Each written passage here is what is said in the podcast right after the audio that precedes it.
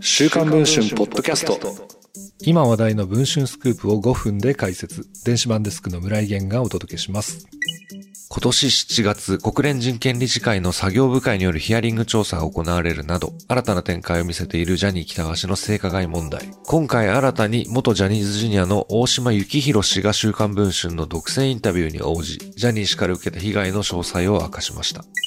今年8月、大島氏は国連のヒアリングを受けたジャニーズ性加害問題当事者の会に8人目のメンバーとして加わりました。そんな大島氏がジャニー氏からの性加害に遭遇したのは初対面の日でした。1998年、中学2年の大島氏がジャニーズ事務所に履歴書を送ったところ、ジャニー氏から渋谷の NHK でのダンスレッスンに呼び出され、初対面にもかかわらず、家に泊まっちゃいなよと誘われたといいます。ジャニー氏の自宅のマンションで入浴を終えた大島氏は、上の階のベッドが4つ置かれた部屋に連れて行かれ、ジャニー氏からマッサージを受けたといいます。仰向けになって足を揉んでくれたといいますが、どんどん手が上に行き、ジャニー氏は邪魔だからもう脱いじゃいなと大島氏のパンツをずり下げたといいます。これが大島氏にとって初めての性行為となりました。翌朝、ジャニー氏は、はいこれと1万円を手渡し、今日雑誌の撮影あるからと告げたといいます。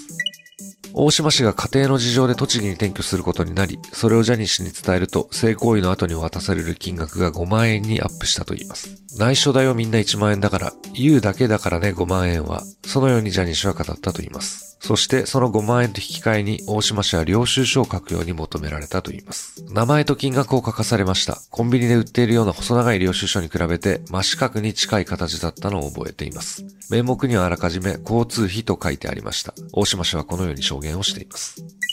結局2000年の夏に退所するまでの約2年間で大島氏は合計200回の性被害に遭ったといいます。今でもジャニーさんの行為が突然フラッシュバックして気分が悪い状態が1週間ほど続くこともある。ジャニーズ事務所を離れてから23年間こうした後遺症と付き合ってきましたが、もう一生治らないでしょう。大島氏はこのように語っています。